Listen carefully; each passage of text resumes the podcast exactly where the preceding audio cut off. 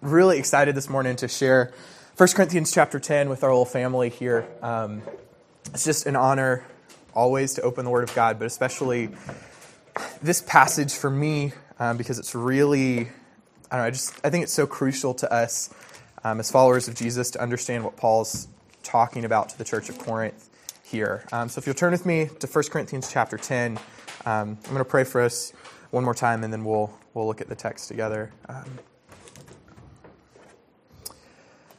So, Father, thank you for your word, and thank you that your Holy Spirit is here with us, teaching us to know the things about Jesus.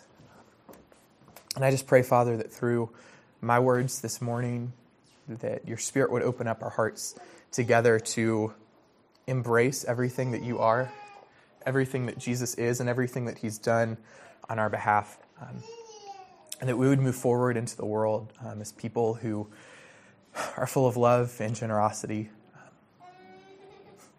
So Jesus, we just say we love you and we're grateful for your life and death and resurrection. It's in your holy and precious name that we pray this morning. Amen. So we've been going through First Corinthians, and last week Michael left us off in chapter nine um, with an idea that everybody's running in a race and we all want to win. He said only one person wins, but the idea is that as followers of Jesus, we want to win the race of faith. He says, "Do you not know that all run in a race, but only one receives the prize? So run that you may obtain it. Every athlete exercises self-control in all things, and they do it to receive a perishable wreath, but we an imperishable one. So I do not run aimlessly. I do not box like I'm beating the air, but I discipline my body, and I keep it under control, lest after preaching to others, I myself should be disqualified." And that's where we kind of left things last week, this idea of disqualification. And I spent all week saying, well, what is Paul really talking about? Because if Paul's worried about being disqualified, it's probably not salvation, because he's kind of solid on that one.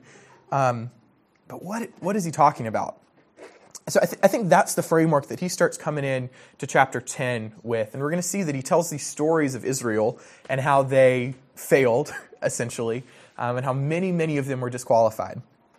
So we're going to look at the first several verses and see what Israel has to teach us about being disqualified in the race of faith. But as we talk about it, I want you to realize and keep in your head, I'm going to probably say it fourteen times this morning, this is not about salvation. This is not about salvation. This is about something else.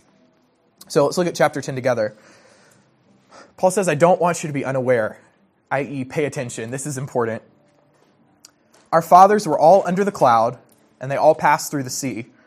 They were all baptized into Moses and in the cloud and in the sea, and they all ate the same spiritual food, and all drank the same spiritual drink, for they drank from the spiritual rock that followed them, and the rock was Christ." So Paul's trying to say that Israel, all of them, were running the same race. They all participated in the same things. They all were part of the same ceremonies, did the same activities. He mentions a couple things specifically. He says that they were all guided by the cloud of God's presence. Remember, it was a cloud by day, it was fire by night, and the cloud ended up settling in the middle of the people of Israel and resting with them in the tabernacle, for because God was saying, "I'm with you always." So God's presence was with them all. They all passed through the Red Sea by God's favor. It says they were all baptized into Moses. And we're not talking about getting wet and being like baptized that way, because when they walked through the Red Sea, they weren't wet. The Egyptians were the ones who were baptized in that sense. Um, but baptism that Paul's talking about here really just means identified. So because they followed Moses, they were identified with Moses. But what's really interesting is that they didn't really trust Moses fully, right? Like the whole time they were going across the Red Sea and walking in the desert, they were like, "Would have been better back in Egypt. What, you're going to kill us out here, Moses. We we don't like it."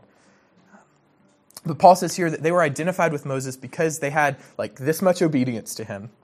Um, and God rewarded that and um, kind of wrapped all of the people up of Israel as Moses' people. Um, the book of Hebrews tells us that they crossed the Red Sea by faith, and we just said they didn't have much faith. And so it was the faith of Moses that allowed them to experience God's reward, not dying in the Red Sea and um, the other things. So they're all baptized into Moses, or identified as Moses' people. Then he says they all ate the same the same food, which came from God's provision. He's talking specifically about the manna that came, but the physical manna that they ate really was picturing a spiritual reality that God was providing for them constantly. They all drank the same drink by God's sacrifice and his blessing. It talks here about the rock that followed them, and um, you probably remember the story where God told Moses to take a staff and hit a rock and water would come out of it. Um, it's in Exodus chapter seventeen, and God says, He says, I will stand before you on the rock of Horeb, and you shall strike the rock and water will come out of it, and the people will drink. And so um, we see later, Paul says here, and we see later in the New Testament that um, that was a picture of Jesus and how in striking Jesus there would be living water that came out that would refresh our souls. And so um, Paul's talking about that, but he also says the rock followed them. And so he's probably not talking about that rock that just like got up and walked like behind the people of Israel, right? Um, God was often referred to as Israel as our rock, our redeemer. And so we see that God followed them, specifically Christ, the second person of the Godhead, was with them perpetually as they moved throughout the wilderness and was refreshing them and helping them follow Moses. So they were all in the same race, guided by the cloud, passed through the Red Sea, baptized into Moses, ate the same food, drank the same drink.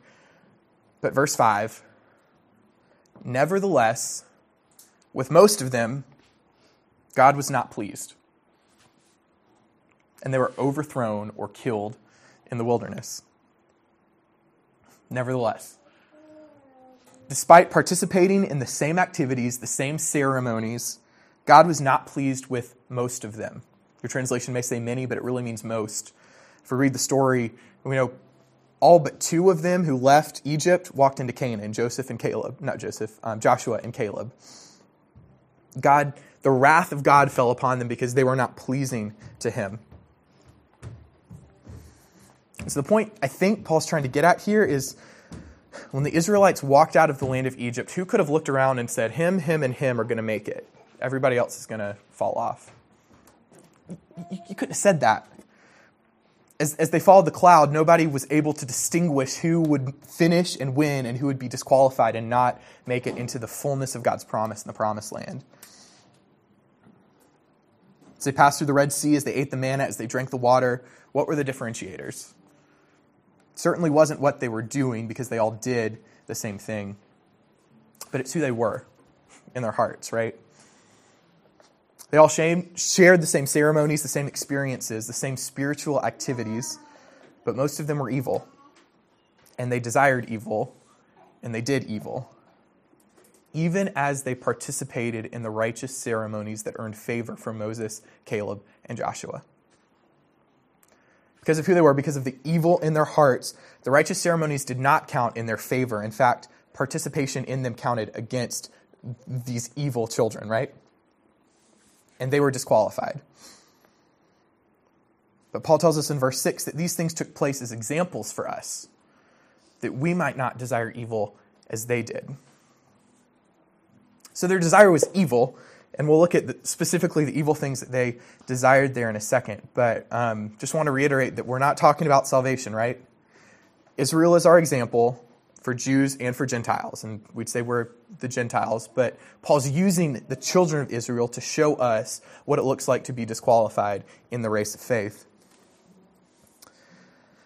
We don't want to miss out on the promises of God. So if Israel's our example, there's some application to us, right? Just like Israel, followers of Jesus share in many of the same privileges.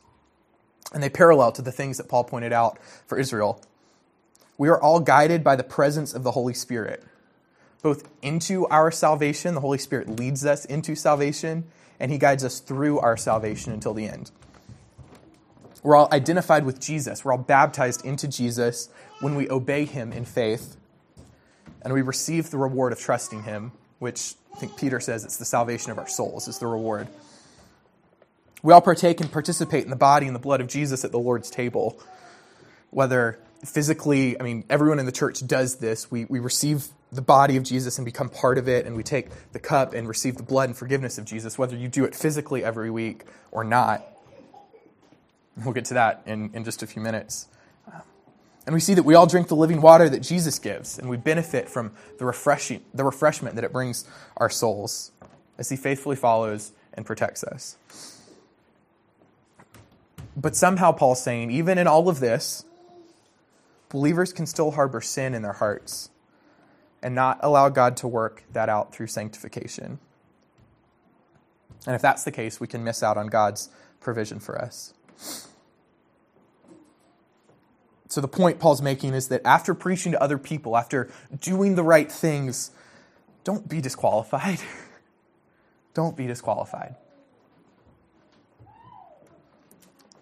So what kind of evil are we prone to in our hearts?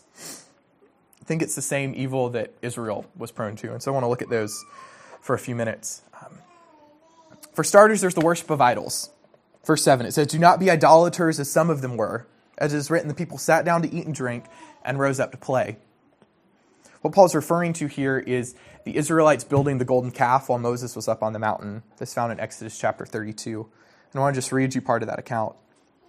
In Exodus thirty-two, it says, "When the people saw that Moses delayed to come down from the mountain, the people gathered themselves together to Aaron and said to him, 'Come, make us gods who shall go before us. As for this Moses, the man that brought us out of the land of Egypt, we don't know what has become of him.' So Aaron said, 'Take off the rings of gold that are in your ears, of your wives and your sons and your daughters, and bring them to me.' So all the people took off the rings of gold that were in their ears and brought them to Aaron. And he received the gold from their hand and fashioned it with a graving tool and made a golden calf. And he said, 'These are your gods, O Israel, who brought you out of the land of Egypt.' When Aaron saw this, he built an altar before it. And Aaron made a proclamation and said, 'Tomorrow shall be a feast to the Lord.' He called the calf the Lord. And they rose up early the next day and offered burnt offerings and peace offerings. And the people sat down to eat and to drink, and they rose up to play." So what kind of evil are we prone to? Well, we're prone to look at something that's not God and call it by God's name. Give it God's place and worship it like it is God.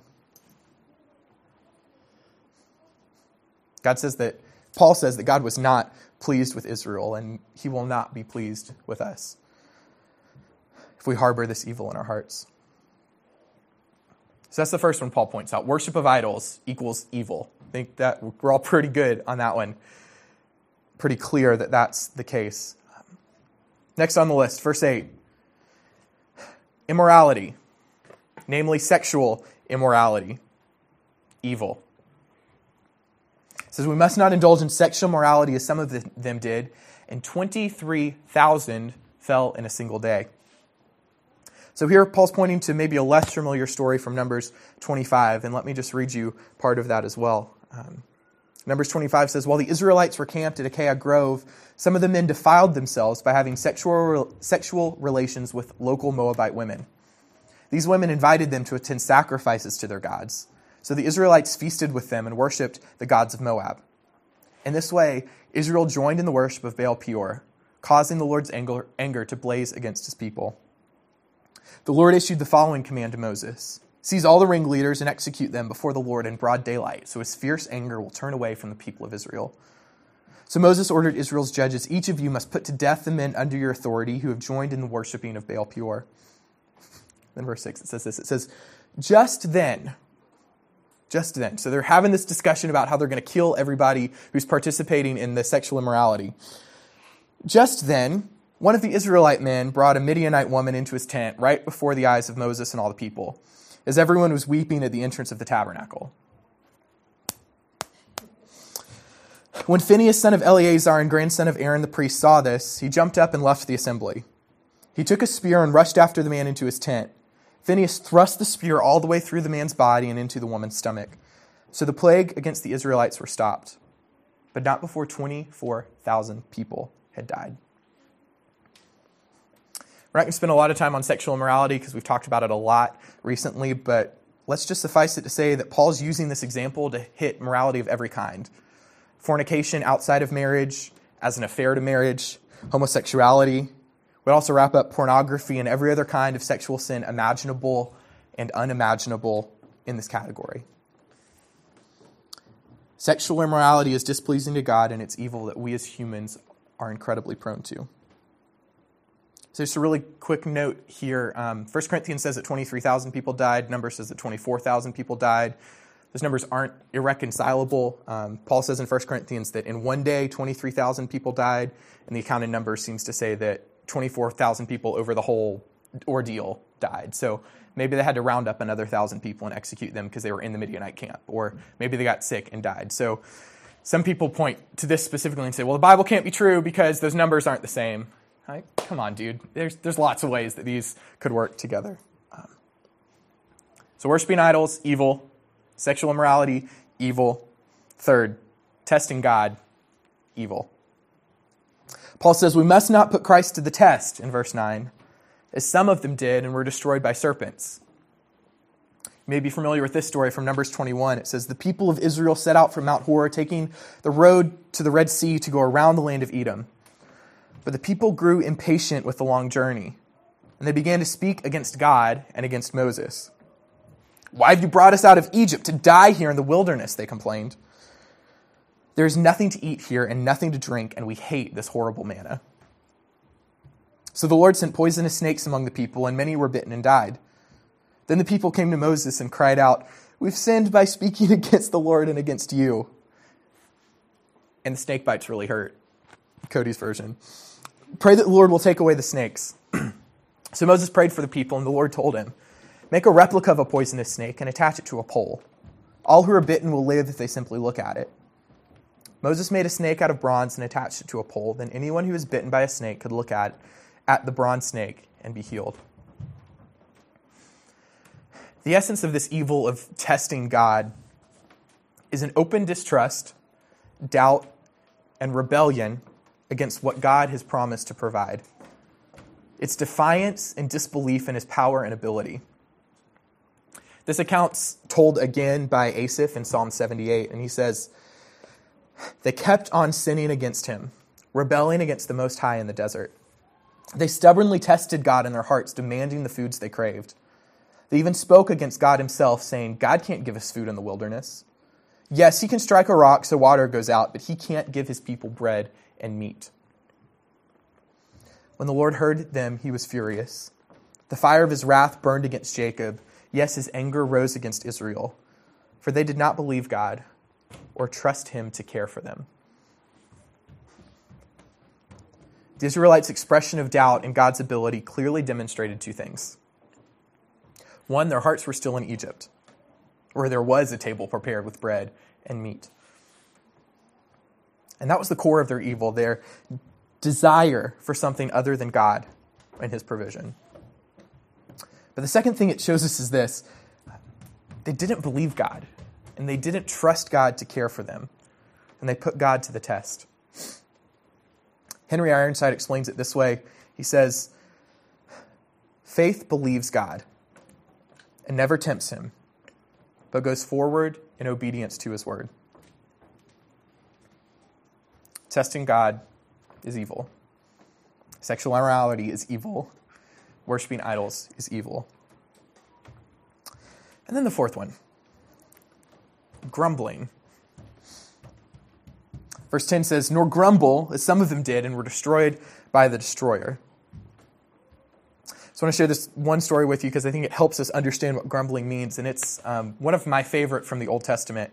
It's found in Numbers chapter sixteen, and the full story is pretty long. So I'm just going to try and sum up the first part and then read the last part. But basically, here's what goes down. The leaders of the, the sons of Korah um, are Levites. And they get sick of Moses and Aaron being large and in charge, holier than thou. This is their perception, holier than thou, and trying to take over the people of Israel. Moses and Aaron were also Levites, and the sons of Korah thought they were just as qualified, just as holy, just as rightfully, just had the same rightful place to lead the tribe of Israel as Moses and Aaron did. So they thought they started planning a rebellion. They gathered some other families and then went to Moses and Aaron to tell them that they were fed up with it and they were going to take their place. Basically, long story short, Moses tells the rebels that their quarrel is with God himself and not with Moses and Aaron. And God verifies that. He upholds Moses and Aaron's rightful place as the leaders of Israel. And he tells the people of Israel to back away from the tents of Korah and the rebels. And God opens up the ground under them And the rebels, their wives, their children, and all of their things disappear into the earth. The story says that they went alive to the grave, and the ground swallowed them up because they grumbled against God and tried to take over the rightful place. But it's not the end of the story. Pick it up in verse forty-one of Numbers chapter sixteen. It says, but the very next morning... Can you just picture this? The ground just opened up and swallowed hundreds of people. And the next morning, the whole community of Israel began muttering against Moses and against Aaron, saying, "You've killed the Lord's people." As the community gathered to protest Moses and Aaron, they turned towards the tabernacle and saw the cloud had covered it. Cue the daunting music. Bum, bum, bum. The glorious presence of the Lord had appeared. Just, just just get the picture. The day before, people swallowed up. Today, we all come and say, hmm, maybe they're not right to be in charge. This is bad. We want to complain about it some more. And the presence of the Lord descends on the temple, and things are about to go down. Well, it says in verse forty-six, Moses and Aaron came from where they were, and they stood in front of the tabernacle. And the Lord said to Moses, "Get away from the people so I can instantly destroy them." But Moses and Aaron fell on their face down on the ground. Moses said to Aaron, "Take your censer and put in it fire from the altar and lay incense on it. Then bring it quickly to the congregation and make atonement for them, for the wrath has gone forth from the Lord. The plague has begun." So Aaron did exactly as he said. He took his censer and ran into the midst of the assembly, for behold, the plague had begun among the people. So he put the incense on it and made atonement for the people. He took his stand between the dead and the living so that the plague was checked. But not before fourteen thousand seven hundred of them died in the plague, in addition to those who had died involved in Korah. So you see, the sin is grave, but what I love so much about this story is that we see Jesus so clearly. I want you to think about what Aaron did. Aaron was outside and he ran into the temple, and inside the temple, he picked up things from the holy place of God and the presence of God, and then he left. Just like Jesus did. Jesus was in the presence of God, and he took his holiness that dwelt in the presence of God, and he walked out of the temple into the congregation. And the, in verse uh, forty-eight, it says that Aaron, just like Jesus, took his stand between the dead and the living so that the plague was checked. So yeah, they grumbled and they complained and they doubted and they questioned, and God punished them. But in every one of these stories, God provided salvation as well. So if you're feeling a little, um, I don't know, depressed about the sin of Israel and the sin that we're prone to in our hearts, welcome to the club. That's kind of just the reality of being human. But um, I just want to speak into this moment right now with the howling wolves upstairs that... Um, Jesus is our salvation, and there is hope. And that's where we're headed. But not before we look at a few other things. So um, Paul goes on in verse eleven to make it abundantly clear that these stories, these sins, are not independent events, but that they affect us today. Verse eleven says, "Now these things happened to them as an example, but they were written down for our instruction, on whom the end of the age has come." So God is capable of using a single event to accomplish more than one purpose, to accomplish a bunch of things. This is what we call his sovereignty.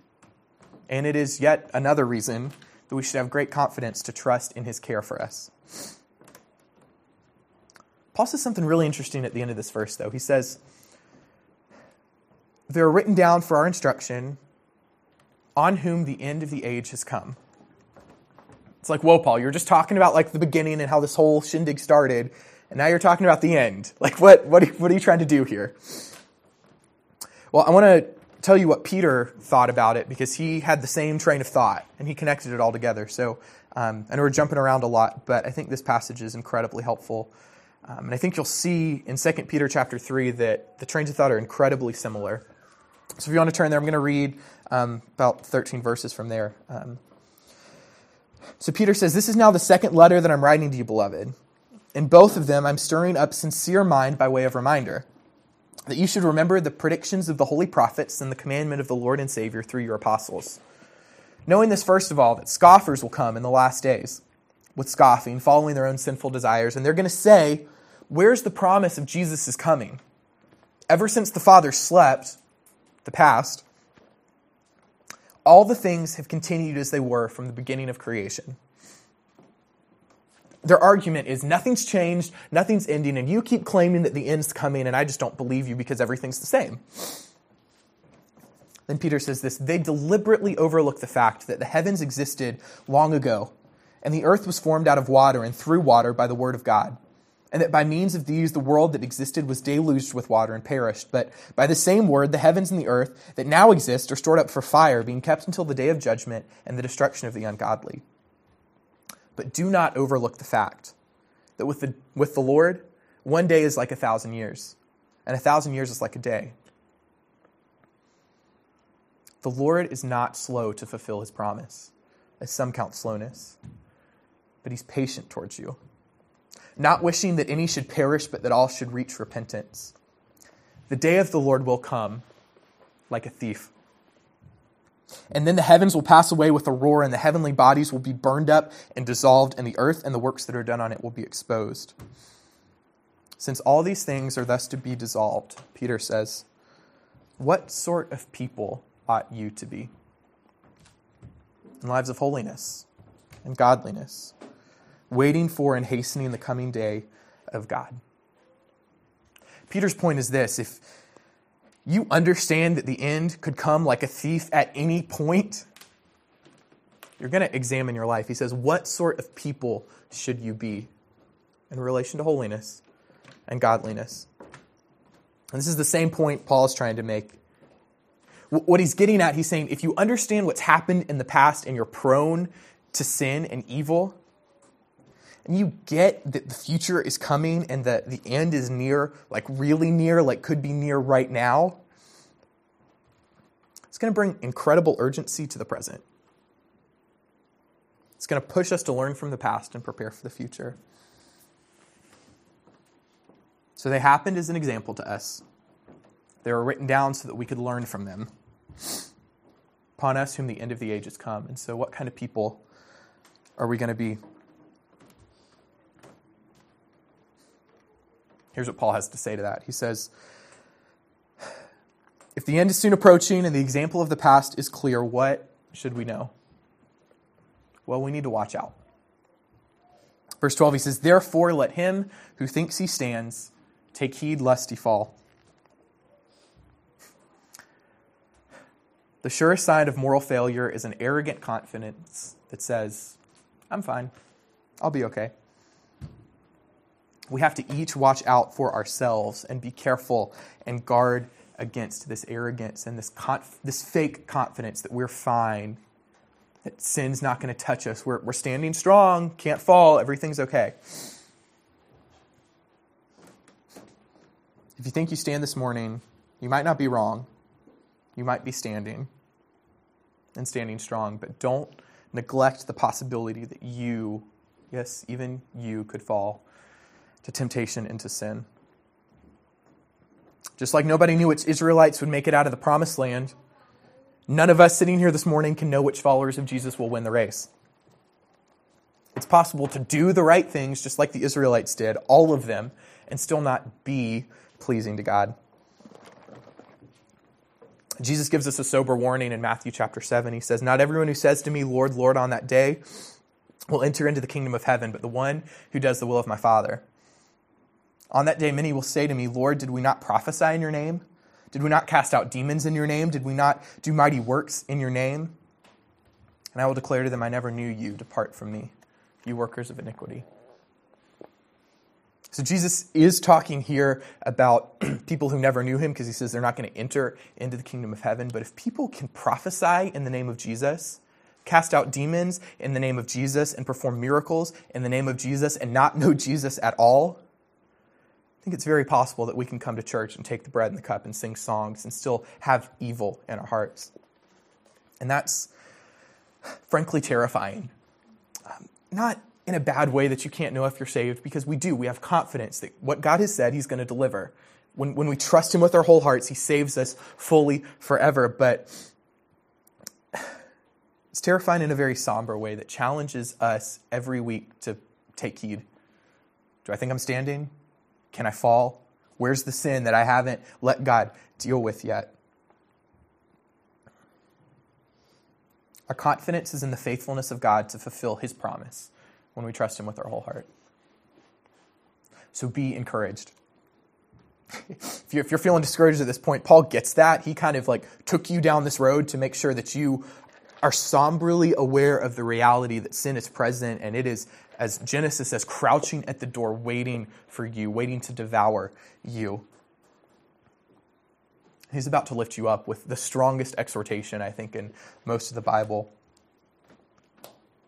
Back to our text. It says, "Therefore, let anyone who thinks he stands take heed, lest he fall. No temptation has overcome you, only that that is common to man. God is faithful. He will not let you be tempted beyond your ability, but with the temptation he will also provide a way of escape, that you will be able to endure it." Israel did all the good things, the good things, and they faced pretty much the same bad things together, but this morning, we have to understand that I am not alone. You are not alone. Your temptation is not anything new, and you are not the only one facing it. Through the passage, we're sitting under the reality of the failure of Israel, and it may feel like there's very little hope. That's where Paul turns, turns the corner with three little words that are the hinge of this verse, the hinge of this passage, and I would even possibly say the hinge of the entire book. Three simple words that have absolutely nothing to do with me. God is faithful. That's it. That, that's the key to all of this. Think about it. How did the Israelites who pleased God do so? Through his faithful provision. He guided them by the cloud. He was protecting them as he parted the sea. He provided manna for them to eat and be nourished. When the rock was struck, it was him that was struck on the rock, and he made the water pour forth. He followed them, and it was in him they trusted and were saved. God did it all. They just fell on him and trusted him. The thing is, their example alone, the example of their moral failure alone, is not enough to keep me from sin. It's not motivating enough. And really, the reality of the coming judgment alone isn't enough to keep me from sin.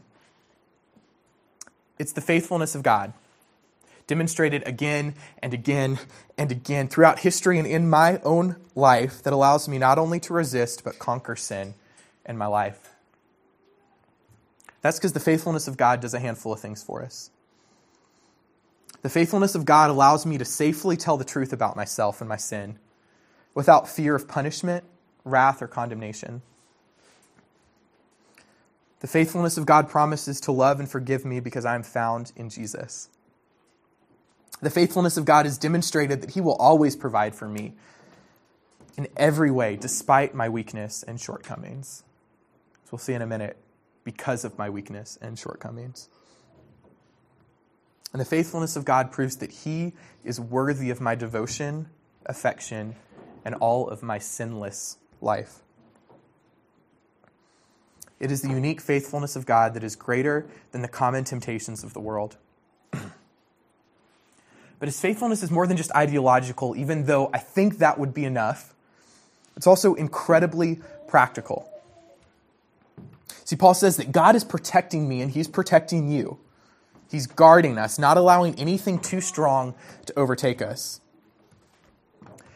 But the reality is that it's not about your ability to stand. It's not about my ability to withstand temptation. I think that's the folly that so many Christians, especially in my generation, fall into. We read this verse and we see that God will not allow you to be tempted beyond what you're able. And we think, golly, if God's only going to give me what I can handle, then he must sure believe in my ability to handle it. I'm just going to stand strong and try and take on whatever God sends my way. I want you to look real closely at what Paul actually says in this verse. He says, God is faithful. He will not allow you to be tempted beyond what you're able. And then he gives us two clauses that clarify what God thinks of our ability. He says that we will be able to endure temptation, but not by standing strong against it. only by taking the way of escape that God himself provides for us. With every temptation, God is faithful to provide a way of escape, a way to get out of town. And by taking the way of escape, we endure the temptation. It is in escaping, not in facing temptation, that we endure it and avoid sin. So often we think that we must be stronger, more able in order to endure temptation. But here God, through Paul, tells us the truth about our strength, that it's simply not strong enough. So the only way to endure is to admit that my strength will never be enough to fight and win, and turn hightail and trust Jesus to take care of it for me. Now, this is not cowardice. It's actually confidence. Confidence in the one providing the escape. When we don't try and stand and fight, but instead turn and run, we are expressing our belief in God, our honest agreement with his evaluation of our spiritual condition, and our trust in his value and worthiness by relying on him to conquer on our behalf. This is why humility is so essential to the Christian life, because without it, you're never going to be able to tell the truth about yourself. So we've got to flee. That's what Paul says next. He says, "So, dear brothers and sisters, therefore, flee from immorality." Well, he says idolatry here, sorry. Flee from idolatry. Notice he doesn't say fight hard against idolatry. He doesn't say try to muster up enough strength to face idolatry. He says get out of there. Flee from idolatry. He says the same thing in chapter six, verse eighteen. He says flee immorality. To Timothy in First Timothy chapter six, verse eleven, he says, "Flee these things, O man of God," talking about money, the love of money. Second Timothy two twenty-two, again, he says, "Flee youthful lusts and passions." Flee, flee, flee. Seek safety by flight. That's how you must deal with sin. Talk about a race. I wish I could just wrap up here, um, but they gave me all of chapter ten, so... Um, We're going to fly through the last half of this. Um, there's really just one more idea that I want us to grab onto. Um, it's going to take a couple minutes to get there, but then we're going to camp there. And I think that the concept that Paul lays out here is going to um, radically change who we are as people and as a church. Um, but before we move on, maybe this is what Jesus needed to say to me. Maybe this is what Jesus needed to say to you, and you just need to kind of tune me out for the next however many minutes and process, okay, God, what are these ways of escape that you're putting before me, and help me flee so that I can avoid sin and not have the evil in my heart like Israel did and be disqualified because I want to win. And maybe you just need to deal with God, and that's totally okay. If you want to sit here and not listen, that's fine. If you want to go to the back and not listen, do your thing.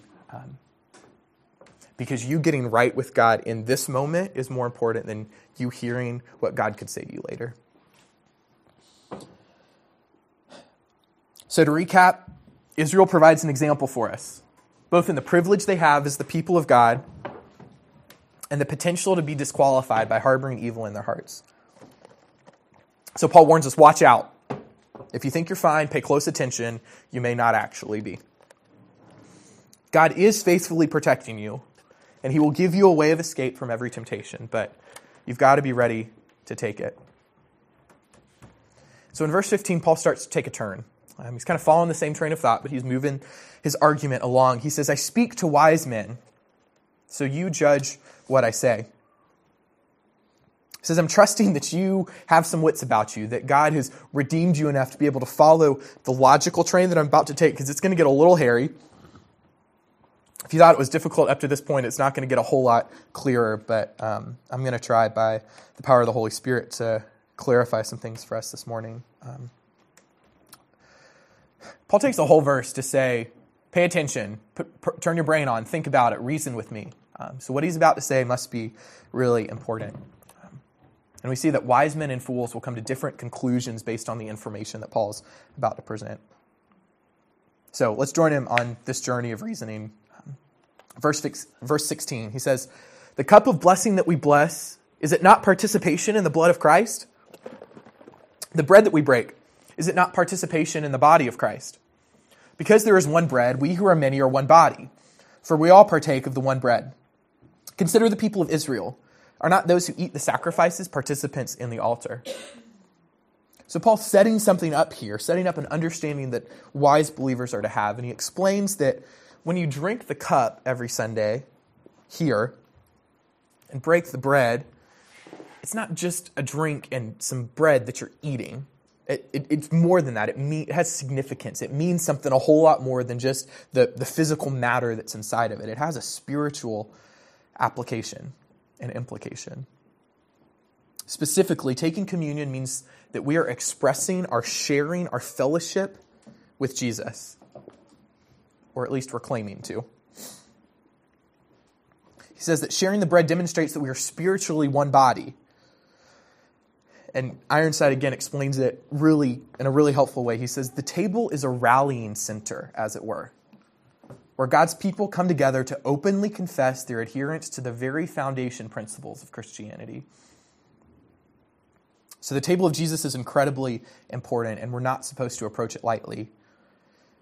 There are so many reasons that we put the body and the blood before us every week, and um, reminding ourselves that we belong to the global, universal, eternal body of Jesus is just one of those reasons. So Paul says, just like the body and the blood represent something to us, the bread and the cup represent the body and the blood and our participation in them. So when Israel came and ate of the altar, they showed their participation, their fellowship with the children of Israel in the altar of God. If you're wondering, it's specifically talking about the peace offering that everybody was allowed to eat of, and you can read about that in Leviticus chapter seven. Um, so we got a grasp of that. Okay, taking something and participating means that I'm fellowshipping, I'm sharing, and I agree with what's happened here. But where are you headed, Paul? Come on, I'm not, not tracking. Um, if you ever think Paul has unknowingly lost you, he has not. He's just meandered a bit to get your attention. And he calls it out himself here, right? In verse um, nineteen, he says, so what do I imply? What do I mean? What's going on? Thank you, Paul. I'm glad like you're, you're feeling me. He says, am I saying that food offered to idols is anything? Or that an idol is anything? So Paul follows the natural train of thought. Okay, if sharing the bread and the cup means participation with Jesus, and sharing in the altar means participation in the altar, then obviously, sharing in food offered to idols means participation with the idols, and we don't want to do that at all. You just told me to flee, flee from that, Paul, so I think I'm tracking with you. Well, verse twenty, no, he says, that's not what I'm saying. Okay, Paul, you're going to have to explain that to me. Um, he he kind of just did. He said, are food offered to idols anything? Rhetorical. It's just, no. Food offered to idols don't really mean anything. Or is the idol anything? Well, no, because idols aren't real, so they're, no, they don't mean anything.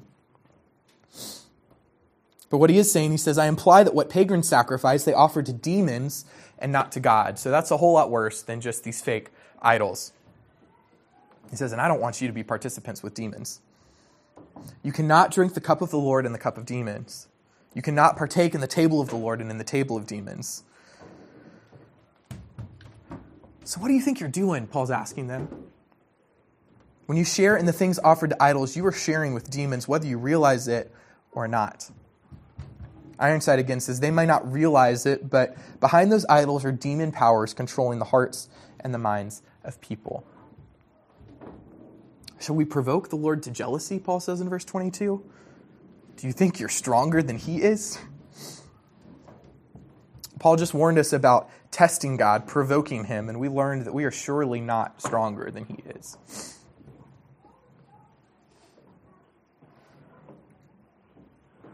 So if you think about where we're at in the book, a couple weeks ago, Chet talked about kind of the same thing. What do we do with idols and food and drink, and how do we handle those situations? Paul told us you've got to be wise, you've got to be discerning, and he's trying to teach us how to think about these things. And if you're just tracking with this, you kind of get to the point and say, but Paul, I'm, you said that we're supposed to be all things to all men, and that would probably include eating the food offered to idols. You said that you yourself do all things so that you can bring the gospel to all men.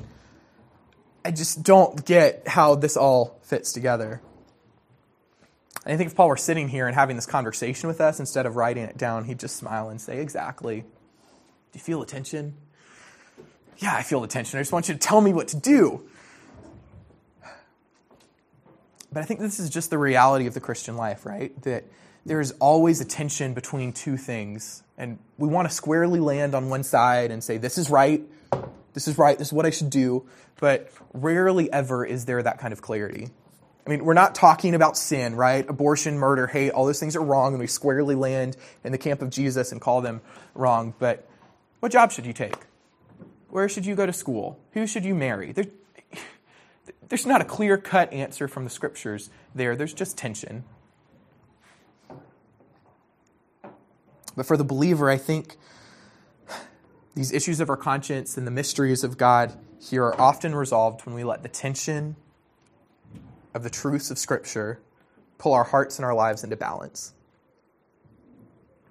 I don't want to preach a whole other sermon, so I'm going to um, move on there. But so Paul starts digging at this principle that they have, that they're using to make decisions, because we all do it. We've got some kind of idea or principle that underlies the grid by which we evaluate things and make decisions. So verse twenty-three is so interesting because Paul starts calling out their faulty reasoning. It says, all things are lawful, but not all things are profitable. All things are lawful, but not all things edify.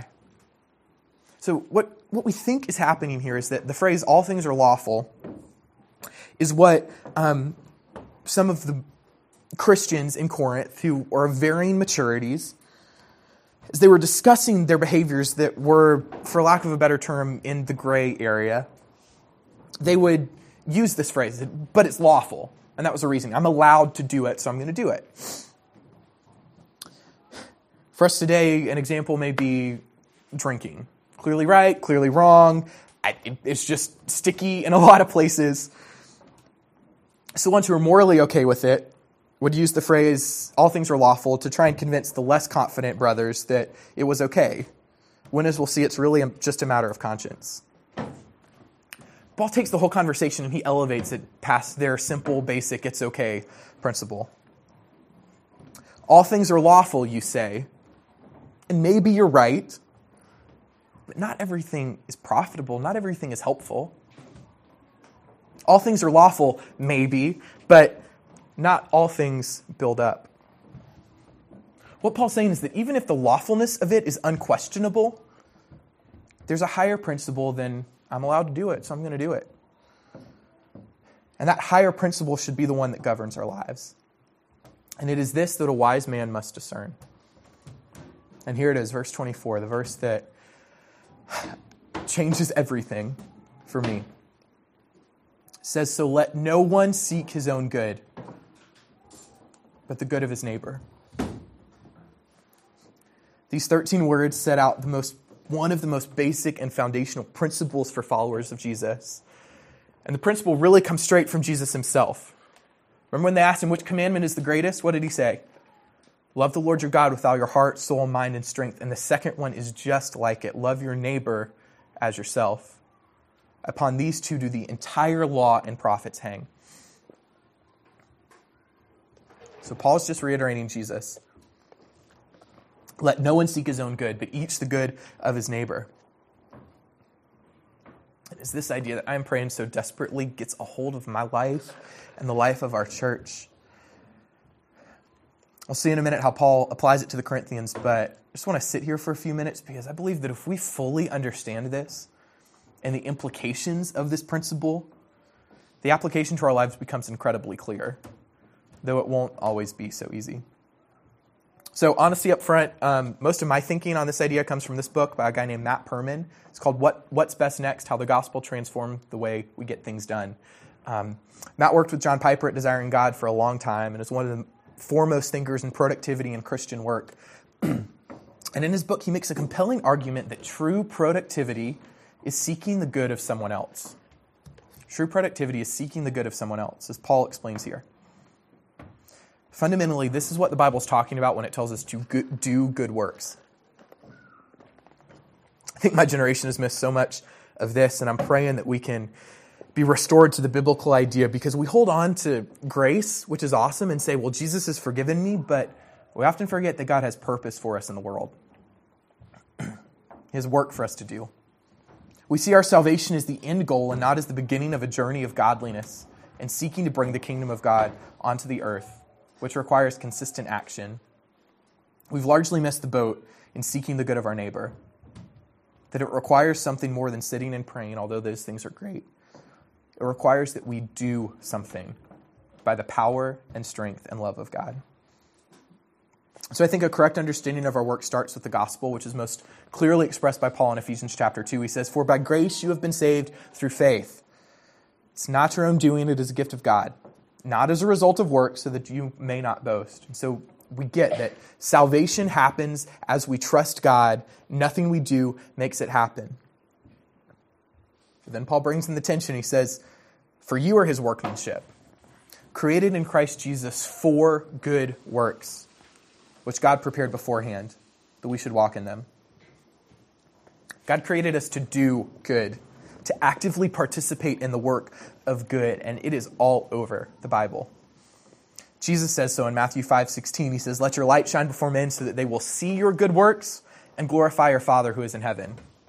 The assumption is that you're doing good things. Paul says so in Titus two fourteen. He says, "We are waiting for our blessed hope, the appearing of the glory of our Savior, our great God and Savior Jesus Christ, who gave himself for us to redeem us from the lawlessness and to purify for himself a people for his own possession who are zealous for good works." And again, John fifteen sixteen, Jesus says, "You did not choose me, but I chose you and appointed you that you should go and bear fruit and that your fruit should abide, that whatever you ask the Father in my name, he will give to you." The fruit is the good works. As Matt Perman says, good works are the purpose of our salvation. Part of the purpose of our salvation. So God created us to do good, good things, and his goal is us. His goal is for us to do tons of good works. In fact, all the good we can. First Corinthians fifteen fifty-eight says, "Therefore, my beloved brothers, be steadfast, immovable, always abounding in the work of the Lord, knowing that your labor is not in vain." Second Corinthians nine eight says, "And God is able to make all grace abound to you, so that having all sufficiency in all things at all times, you may abound in every good work." And Jesus says it too, John fifteen eight, he says, "By this my Father is glorified, that you bear much fruit, and so prove to be my disciples." John Wesley summed it up like this. He said, "Do all the good you can, by all the means you can, in all the ways you can, at all the times you can, to all the people you can, as long as you ever can." To be truly productive, to fulfill God's purpose for us in the world, is to do all the good we possibly can. So the question then becomes how? And what does that have to do with this principle that Paul is discussing here, seeking the good of our neighbors? Our responsibility is to take the talents and gifts and resources that God has entrusted to us and leverage them, make them useful for the good of other people. That's the key. We do good by doing good for other people, by seeking their welfare, even at our own expense. In fact, seeking their good because it is at our own expense, just like Jesus did. It's leveraging what we have to be useful to our families, useful to our communities, useful to our country, and useful to the world. It's not just about doing, but being a useful person, making a contribution and leaving things better than you found them. So you see, good works are not rare and occasional. I think so often we think of good works as like the proverbial old woman crossing the street, which I don't know about you, but I've never seen that or done that. So if that's what it is, I'm out. No, good works are anything, anything that we do in faith. Cutting grass in faith is good work. Driving to the grocery store in faith is good work. Doing your homework in faith is good work. How? Because when you do it in faith, you're seeking to put other people before yourself. Maybe you're cutting the grass so your neighbors don't begrudge your yard and never want to hear about your love for Jesus. Maybe you're driving to the grocery store to feed your kids, to feed your friends. Maybe you're doing your homework so you can get good grades so that you can become a doctor or an accountant or an artist and contribute to society. In all of these things, and in every other thing, we can be, be we can be putting other people first and be on the lookout for how to do so. The core idea here is love for someone else. And love is chiefly manifested as generosity. This is the entire principle summed up in one phrase. Be generous.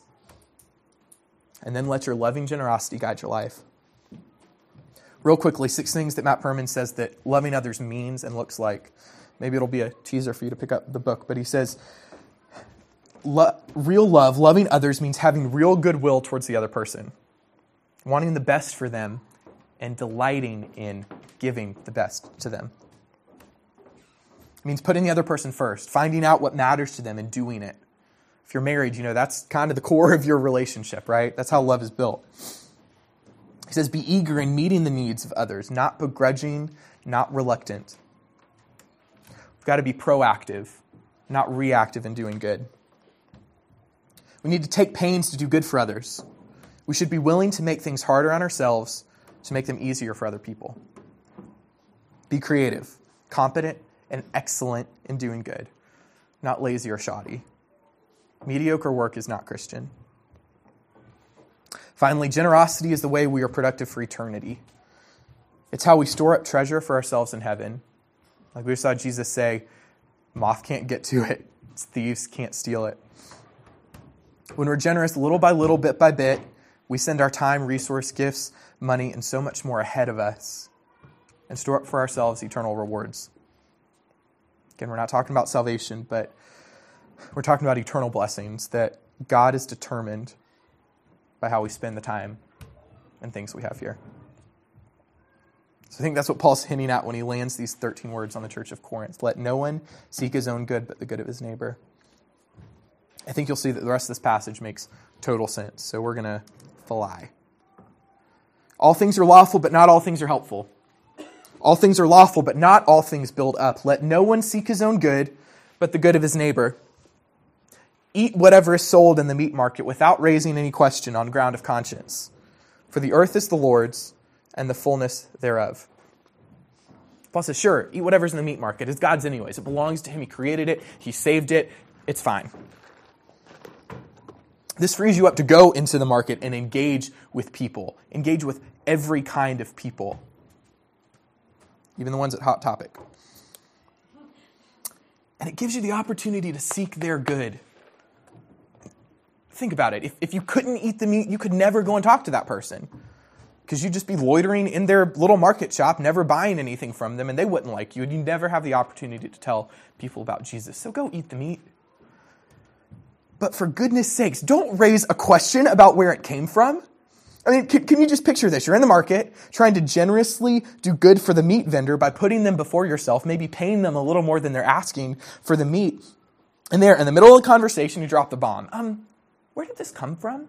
Did, did it come from idols? Because I'm really not supposed to eat that kind of food. Paul would say, this isn't about you. And now every chance you had to share the love and grace of Jesus with that person just went out the window with your dumb question. And you can see how this would apply to dozens of situations. Don't say things like, are you really going to drink that? Seriously, you're going to do what? I would never put that tattoo on this holy temple of God. You get the picture. Sometimes, yes, it is so important that we lovingly call out sin in people's lives. But standing on the street corner and screaming it at them is neither loving nor generous. We've got to be wise and always seek the good of our neighbors. If one of the unbelievers invites you to dinner and you are disposed to go, eat whatever is set before you without raising any question on the ground of conscience. Again, just imagine, thanks for the invite, but are you serving idle food? I won't be able to come if you are. It's not good. But if someone does say to you, this has been offered in sacrifice, then don't eat it. For sake of the one who informs you and for the sake of conscience. And I don't mean your conscience, I mean his, Paul says. If someone brings it up, they probably have something going on in their heart. Paul tells the Corinthians to restrict themselves for the sake of the other person. As Chet mentioned a few weeks ago, in this situation, you wouldn't just reject the food and say, not eating idle food. You're going to have an incredible opportunity to talk about why. Talk about the love, grace, and forgiveness of Jesus, and maybe even see those people come to life. Maybe tracking where Paul is headed, but And you'd say, but wait, why should my liberty be determined by someone else's conscience? If I partake with thankfulness, why am I denounced for it? Well, Paul would explain the principle. Not you, them. Generous to them at your expense, with great reward. So whether you eat or drink or whatever you do, whatever you do, whether you're buying chairs for the university or passing off social security checks or working in a lab, whatever you do, do all to the glory of God. You see, your generosity and sacrifice has great purpose, the greatest purpose. As you do good and as you seek the good of your neighbor, as you are generous and loving and patient and unconcerned with your own welfare, as you do these things, God is glorified. It is so much less about what you do and so much more about why you do it and how you go about getting it done. It's just as Jesus said, "Let your light so shine before men so that they will see your good works and glorify your Father who is in heaven." Our good works store up for us eternal rewards because they earn God the very thing that he is most worthy of, glory. So Paul says, give no offense to Jews or to Greeks or to the church of God. Offense just doesn't make sense. Just as I try to please everyone in everything I do, not seeking my own advantage, but that of the many, that they may be saved. Be imitators of me, as I am of Christ. So there we have it. The end of the whole thing is Jesus, the Savior, the example, our motivation, our teacher, our reward. Jesus that we're celebrating this morning by taking the bread and the cup. Just pray for us that we'll take heed and look at Jesus and let the bread and the cup as it sits in our hands examine our hearts and find all the sin that's there, and the Holy Spirit would start working it out so that we can do good things. We can seek the good of our neighbor instead of seeking the good of ourselves, because that is how God is going to be glorified in our city. So let me pray for us. Father, there is so much to be thankful for this morning. We're grateful for the example of Israel. We are so grateful for your faithfulness. We're grateful for the life and death and resurrection of Jesus that gives us freedom. We're thankful for the table that um, shines a light on our hearts and opens up its depths so that we so that we can win this race. Father, we are grateful that we have the opportunity to participate with Jesus and seek the good of our city in every way. So, Father, move this morning in our hearts by your Spirit to um, compel us to seek after the good of our neighbors so that you can be glorified, Father. Jesus, receive our worship this morning.